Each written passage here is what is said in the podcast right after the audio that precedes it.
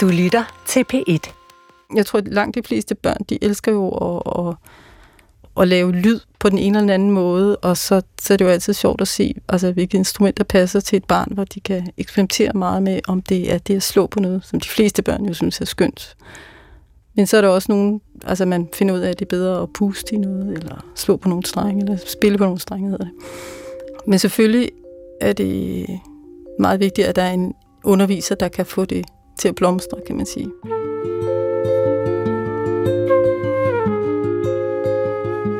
Altså, fordi ellers kan det jo også dø, hvis det er den forkerte underviser.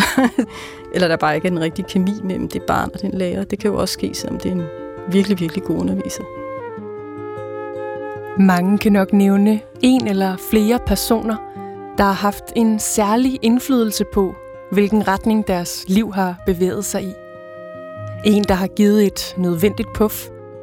Måske ved at inspirere eller rådgive. En slags rollemodel. Og det er sådan en historie, du skal høre nu. Den handler blandt andet om hende her. Jeg hedder Tineke Nordum, og øh, jeg er uddannet slagterspiller fra det Kongelige Danske Musikkonservatorium, og sidenhen har jeg nok spillet mest jazz, men indimellem så min klassiske baggrund slået igennem, og så har jeg praktiseret det også, så det har været en skøn blanding af det klassiske og det rytmiske, og slagtøj og vibrafon og marimba. For Tineke Nordhug kommer det klassiske fra den allerførste musiklærer, der underviste hende. Susanne Ibstrup. Det er den rollemodel, der er omdrejningspunkt for hele Tinekes fortælling. Og Susanne Ibstrup, hun er ikke hvem som helst. Susanne Ibstrup øh, var for det første min øh, xylofonlærer fra jeg var 7-8 år gammel. Og øh, så var hun samtidig Danmarks første kvindelige slagtøjspiller, hvis nok sågar Nordens første kvindelige slagtøjspiller. Så på den måde så var hun jo øh, rigtig vigtig for det, der skete i, i slagtøjet øh, på det tidspunkt, da hun levede, synes jeg.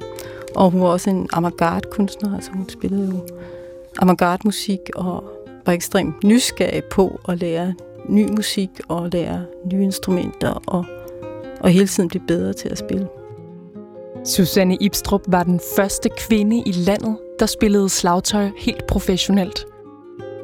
Altså rytmeinstrumenter som trommer, marimba, triangel og klokkespil. Hun levede fra 1935 til 1981, og hun var en pioner af natur. Som kvinde på slagtøj og i avantgarde-musikken. Men nu, over 40 år efter hendes død, har de fleste glemt hende. Dog har hun sat et præg, særligt hos to mennesker, som nu er voksne musikere og stadig kan huske hende. Den ene hedder Ulla Schmidt. Hende vender vi tilbage til. Og den anden, det er hende her. Tineke Nordhug. Hun ville hele tiden have, at jeg skulle, skulle lære nogle svære ting. Ikke? Det var ikke sådan, at Nå, nu har du lavet det, og I var det fint, og var du god. Det var lige, Nå, nu har du lært det, jamen så giver dig noget endnu sværere. Det her er første afsnit i serien Efter Susanne.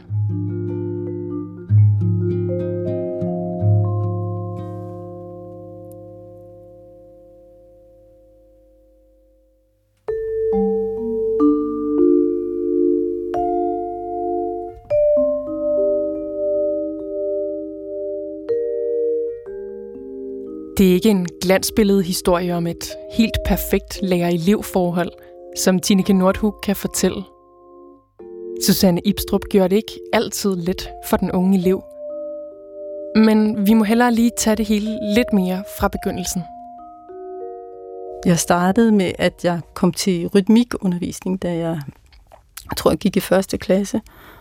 Og så fik jeg at vide, at jeg havde en god rytmesans og så ved jeg ikke, så tror jeg ikke, man tænkte så meget på, måske fordi jeg var en pige, jeg skulle spille trommer, men jeg blev i hvert fald sendt til xylofonundervisning. Og der havde jeg også sådan, at jeg havde faktisk et lille bitte klokkespil derhjemme, jeg sad og klimprede på, som jeg var meget begejstret for. Så jeg havde også den interesse allerede. Og øh, min søster, hun spillede blokfløjte, og så øh, havde jeg faktisk allerede begyndt at lære noder, så jeg prøvede at spille det, hun havde lært på blokfløjte, det spillede altså på mit lille klokkespil.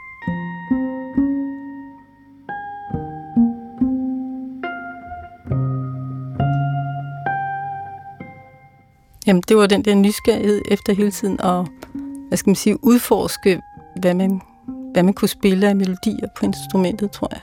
Altså, det gik jeg meget op i, at, at kunne spille mine små melodier. Og jeg fandt også selv på nogen øh, allerede dengang. Altså det, jeg tror, det sådan handler om at, at gå lidt rundt i sit eget univers måske, og, og nynne nogle melodier, og så finde dem på, på det der lille instrument. Altså jeg var egentlig hurtig til at lære noder, så, så det der med at, også at finde ud af at se på nogle noder, og så kunne spille det, der var på noden, det synes jeg også var sjovt. Altså, men jeg var meget optaget af også at lære det udenad med det samme, som ligesom, så det blev min ting, tror jeg. Hvad er det fascinerende ved lige præcis percussion og slagtøj og altså xylofonen, som du brugte som eksempel? Det er meget lyde og klang, som jeg er optaget af.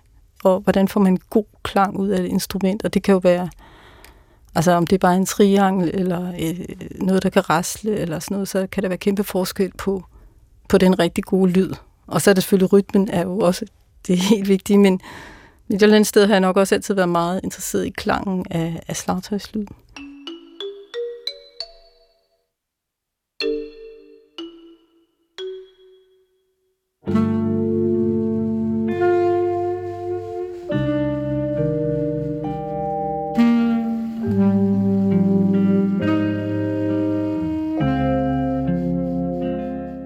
Men så kom jeg jo til undervisning på Susanne Ibstrup, og så fik jeg jo pludselig, så var det jo en stor xylofon.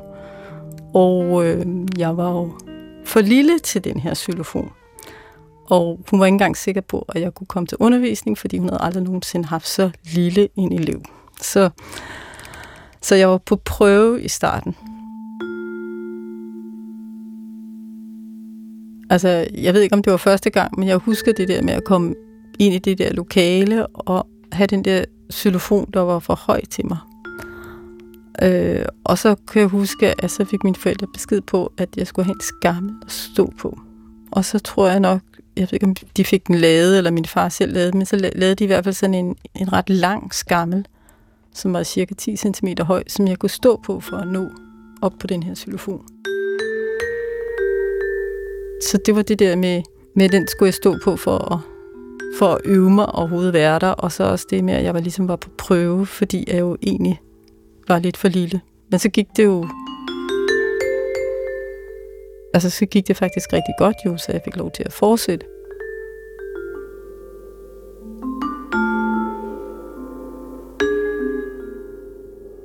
Hun havde sådan en kæmpe flot stue, man kom ind i med alle de her slagtøjsinstrumenter. Og så ved jeg også, at mine forældre har fortalt, at så lå der kunstbøger, som de sad og kiggede i, mens jeg så spillede hos Susanne.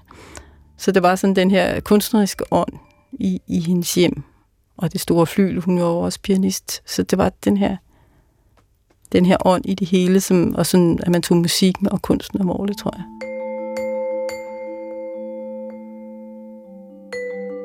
Når man er helt grøn i musikken, og bare lige er begyndt at drømme om at få lov til at spille musik, hvor meget betyder så den underviser, man har? Det betyder rigtig meget. Øh, som et forbillede, og jeg kan også se det, jeg underviser jo selv meget, og har gjort det i mange år. Så på den måde tror jeg, at det en underviser er rigtig vigtigt, men hvis, jeg tror, hvis man som barn ikke selv har driften, så, så kan selv den dygtigste underviser ikke, ikke ikke skabe den der nysgerrighed, som, som jeg tror, der skal være i et barn for at og, øh, ja, hele tiden finde ind til, hvad er det, man kan, kan gøre, hvis man øver sig på det instrument, eller spiller på et instrument, og, og hvordan kan det lyde, og hvordan kan jeg blive bedre til det. Når Tineke Nordhug fik undervisning som barn hos Susanne Ibstrup, var det helt klassisk instrumentalundervisning. Tine kan huske, hvordan det foregik, når de for eksempel spillede små stykker af bak. Jeg spillede jo mit nummer, og det var tit et eller andet, om det var så en violinstemme, vi havde snuppet, eller hvad det var. Øh, men fordi der jo ikke er så meget øh, ældre repertoire for marimba eller xylofon. Og så spillede hun klaverakkompagnement til det sådan helt traditionelt, ikke? at det var melodi med akkompagnement.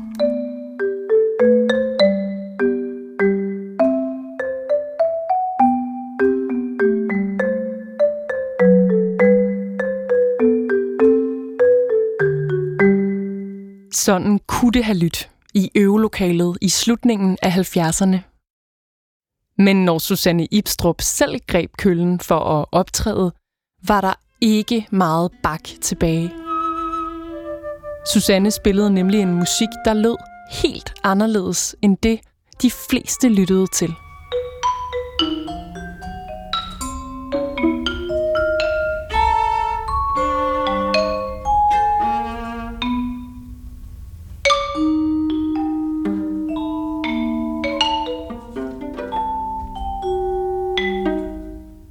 Det du kan høre her er den moderne musik. Ny musik, eller avantgarden. I 50'erne og 60'erne begyndte en hel del unge komponister at tænke ud af de rammer, som de selv var blevet opflasket i i musikken. Og den bevægelse appellerede lige til pioneren i Susanne Ibstrup, og til hendes iver efter eksperimenter. Efter det nytænkende. Den slags musik, som man ikke nødvendigvis kan forstå, eller som det måske ikke engang er meningen, at man skal forstå. Det er Prisma som udfører de tre værker, og Prisma dirigeres af Thomas Vetø.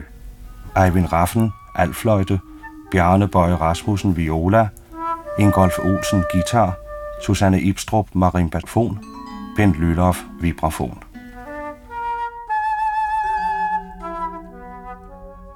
Jamen, ved du hvad, jeg synes, man skal lade være med at vide noget som helst, og bare lukke ørerne op, fordi øh, du kan ikke tilegne dig en viden, som gør, at du, at du får et bedre forhold. Ham, der fortæller her, er en guitarist ved navn Ingolf Olsen. I 1960'erne var han kollega med Susanne Ibstrup, hvor de spillede sammen i et avantgarde-orkester. Det her Prisma Ensemble.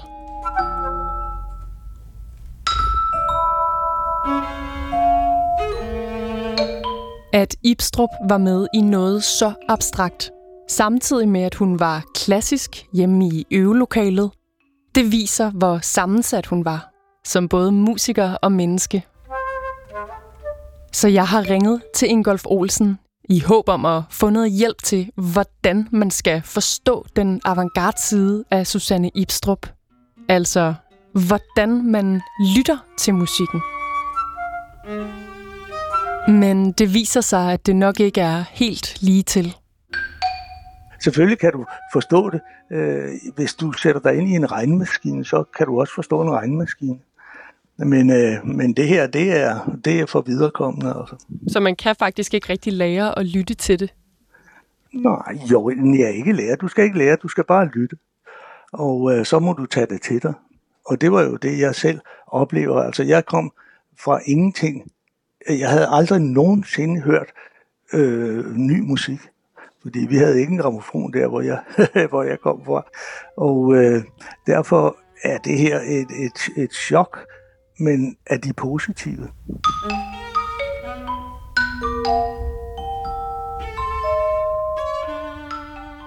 For et utrænet øre kan det godt være en udfordring at lytte til det her i lang tid ad gangen og det var også en udfordring at spille det.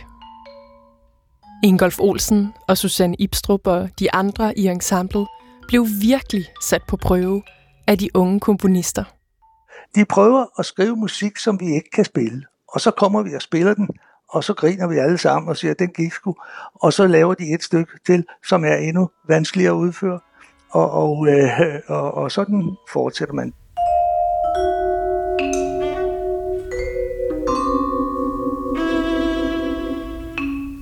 Der er langt fra de små øvestykker, som Tineke Nordhug skulle tærpe sammen med Susanne Ibstrup, til de grænsesøgende og ret kaotiske eksperimenter, som Ibstrup selv svævede til i avantgarden. Altså, jeg spillede ikke selv avantgarde musik, sådan som I, jeg tror slet ikke. Fordi hun mente, at man først skulle lære det grundlæggende. Altså, man skulle igennem hele repertoireet. Og så kunne jeg sådan ligesom ville jeg kunne have bevæget mig over i avantgarden. Så, så selve det der avantgarde, det har jeg først set mødt, da jeg kom på konservatoriet, tror jeg. Og hvis man skal samle op på det menneske, der har både gået foran på nogle ting, og samtidig dyrket det traditionelle i musikken, hvad kan man så konkludere om Susanne Ibstrup? Hvad siger det om hende som menneske? Ja, det siger vel, at hun var en, en meget sammensat person. Ikke? Men, men altså, vigtigst tror jeg, at det er den der nysgerrighed, tror jeg. At hun var nysgerrig på at, at udforske nye, nye ting. Ikke? Man kunne sige, hvorfor blev hun ikke bare pianist, som hun uddannede, men hun ligesom begyndte at kaste sig over slagtøjet. Det har også været en, en eller anden særlig interesse for at udforske nye områder, ikke? eller dygtiggøre sig i det.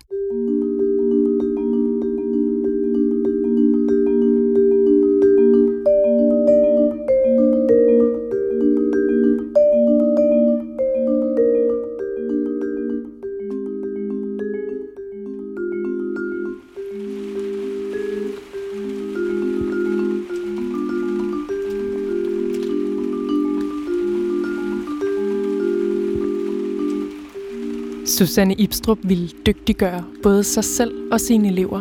Og det mærkede ikke kun Tineke Nordhug, men også Ulla Schmidt, som har holdt fast i slagtøjet siden dengang hun fik undervisning hos Susanne. Hej. Hej Ulla. Kom indenfor. Tak skal du have. Jeg er kommet med det gode vejr. Ja, du kom med det gode, men du er ikke engang særlig våd. Hvordan har du undgået det? Jeg har jakken hen over hovedet. Nå, Jeg okay. tænker, hvis bare hovedet er tørt, Ja, så går det med resten. Ulla Schmidt har sin egen helt særlige historie med Susanne Ibstrup, som endte med at være mere end bare en lærer. Selvom der var over 20 års aldersforskel på de to musikere. Hun var, udover at være min lærer, så var hun jo faktisk øh, en, en veninde. Det er ikke sikkert, at hun tænkte, at hun var min veninde, men jeg oplevede meget kraftigt, at hun var min veninde. Øh, og var en stor støtte for mig i øh, øh, øh, altså min ungdom. Øh, jeg var også i svære tider, og jeg boede nede i hendes hus i en periode, hvor det sådan var, hvad skal vi kalde det, nødvendigt. Så hun var en stor hjælp og støtte, for uden at hun var en øh, fremragende lærer. Ulla Schmidt havde spillet klaver det meste af sin barndom, da hun i begyndelsen af 70'erne støtte på Susanne Ibstrup. Eller man kan faktisk sige, at det var Susanne, der opsøgte Ulla. Susanne Ibstrup underviste på musikskolen på Holte Gymnasium, men hun havde kun slagtøjselever, der ville spille på trommesæt. Og det var Ibstrup lidt træt af. Så hun havde spurgt musikskolens ledelse, om hun måtte få en xylofonelev, på den betingelse, at undervisningen blev gratis for eleven. Og skolen skulle købe en xylofon, der kunne stå hjemme hos eleven, så eleven kunne øve sig. Hun havde så øh, ringet rundt til øh, klaverlærerne og sagt, har I en elev med en vis begævelse og musikalitet og bløde håndled og god til at læse noder, og så var det, de ringede til mig. og jeg anede ikke, hvad det var. Jeg havde aldrig hørt om en xylofon før, for det var før Orff-instrumenterne havde holdt deres indtog. Så jeg sagde, det vil jeg da gerne. Hvad er det? Skal man puste? og øh, nej, det skulle man ikke. Det var så et tastinstrument. Ikke? Nå, nå, så kom jeg i gang med det. Hvad kan du huske fra dit første møde, eller dit allerførste indtryk af Susanne Ibstrup? Jeg, jeg tror faktisk godt, at jeg kan huske, at hun kom hjem til os, i, altså i min forældres hjem. Øh, vi havde fået den der xylofon hjem, og den stod nede i kælderen. Altså, jeg havde jo opdaget med det samme, at nok, den er jo bare indrettet ligesom et klaver, så jeg kunne sådan set godt spille på den, ikke? Men, øh, så jeg var spændt på det der med, hvad er det, jeg skal lære, og holde på køllerne og teknik og alt sådan noget, ikke? Men det, jeg i virkeligheden mest husker, det er, at min, min mor, jeg kan ikke huske, at min far var jo nok ikke hjemme, fordi han var på arbejde, ikke? men min mor var sådan meget, uha, og det var sådan ligesom, for jeg var ligesom blevet udvalgt, og jeg var, det var jo, holdt op, lidt fint det her, ikke? Så jeg husker i virkeligheden mest stemningen af, at mor ville gerne gøre Susanne tilpas, og jeg var bare nysgerrig, jeg ville bare i gang.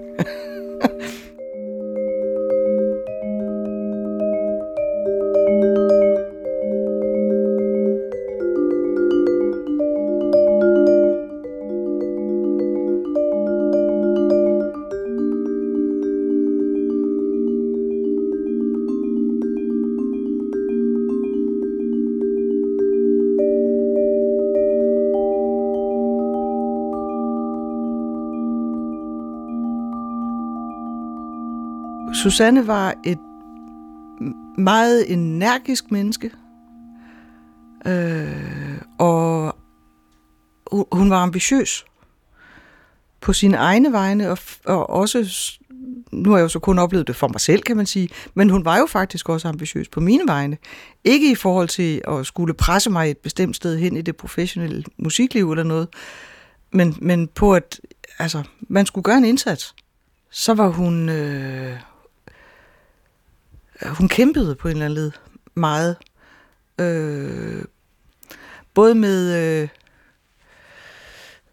både med indstudering. Altså hun var jo dygtig, det er ikke noget med det at gøre men hun brugte meget energi på at tilrettelægge indstuderinger, skrive ting og sager ind i noderne, øh, håndsætninger og farver, og husk nu det, og gør nu det. Og, øh, hun så altid frisk ud, synes jeg. Og det gjorde hun jo selvfølgelig ikke i virkeligheden, fordi vi har alle sammen også nogle dage, hvor, hvor så hænger det lidt det hele. Ikke? Men øh, hun var arbejdsom, rigtig meget arbejdsom. Nogle gange så havde jeg en fornemmelse af, at, at det var dels fordi hun elskede at være arbejdsom og energisk og spille alle de her spændende ting, spændende ting, hun gjorde, men også fordi, at hun synes, at hun var nødt til at være dygtigere end hendes mandlige kolleger for overhovedet at få lov at være med i øh, slagtårsverdenen. Og, og det var jo lidt sådan, det var dengang, ikke?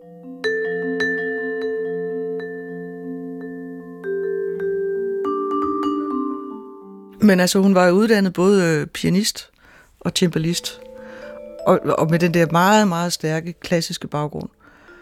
Så jeg tror, at, at det har været, øh, selvom det også er i virkeligheden et øh, lidt bredt begreb, at, at ordet kvalitet, og jeg vil helst ikke definere kvalitet, men at kvalitet har betydet meget for hende.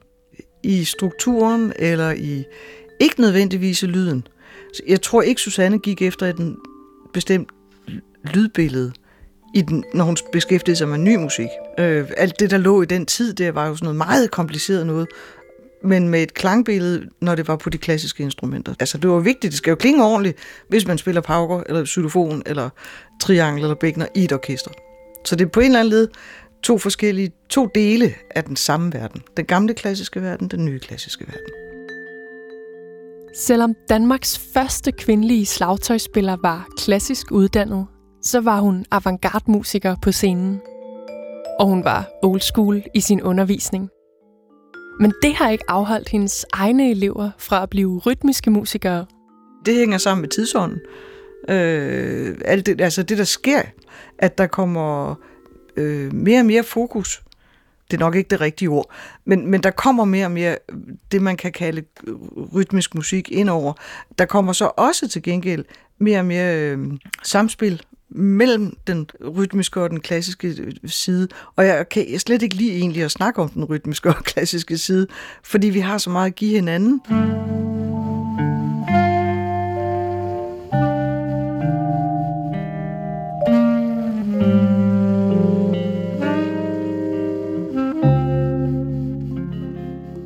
I 1981 var Ulla Schmidt flyttet til Aarhus for at gå på konservatoriet. Og det var her, hun var, da hun pludselig på en februardag fik en uventet og sørgelig nyhed. Susanne Ibstrup var død. Jeg fik det at vide af min øh, slagtøjslærer på konservatoriet, Ejner Nielsen. Øh, en dag, jeg var, jeg var taget ind for at øve. Det var sådan, min vane var, at jeg mødte om muligt, og det, og det var næsten altid muligt, klokken 8, og gik ind og begyndte at øve. Og så kom Ejner ind og sagde, øhm, der er nødt til, jeg, jeg skal lige sige noget til dig. Og så fortalte han mig, at Susanne var død, og jeg glodede bare på ham og sagde, det er da løgn. Øh, men øh, det var det jo så ikke, og så gik vi ned i kantinen, og han øh, tog sig tid til at få mig til at, altså til at lige da kunne dale ind. Øh, men man kan jo ikke forstå det. Og øh, jeg var jo så heller ikke så gammel, vel? Altså, hvis det var i 81, og jeg er fra 57, ikke, så kan man selv regne. og det var jo uforståeligt.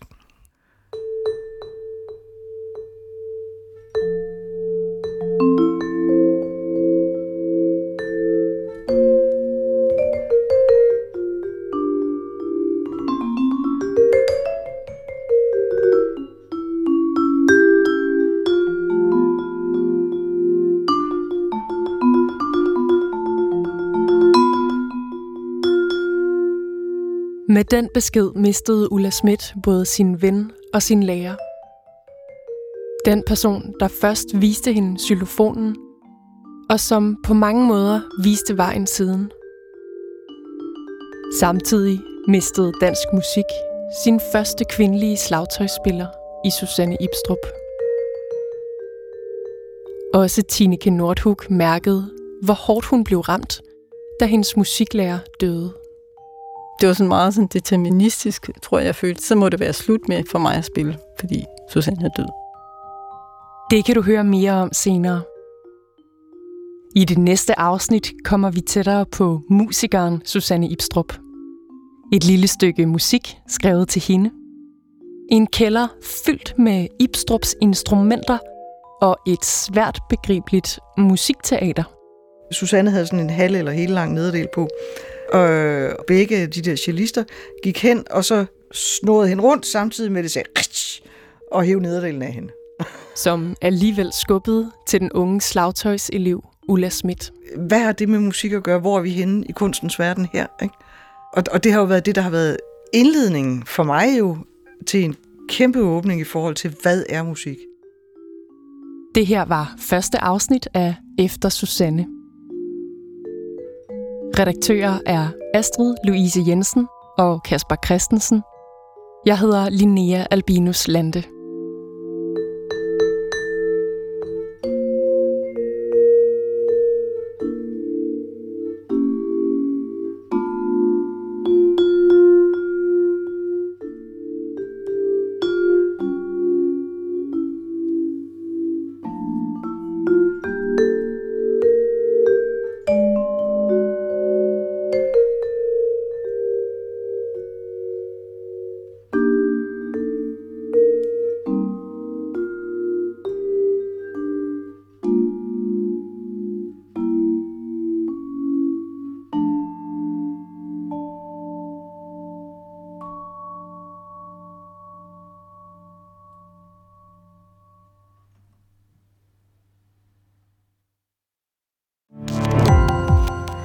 Gå på opdagelse i alle DR's podcast og radioprogrammer. I appen DR Lyd.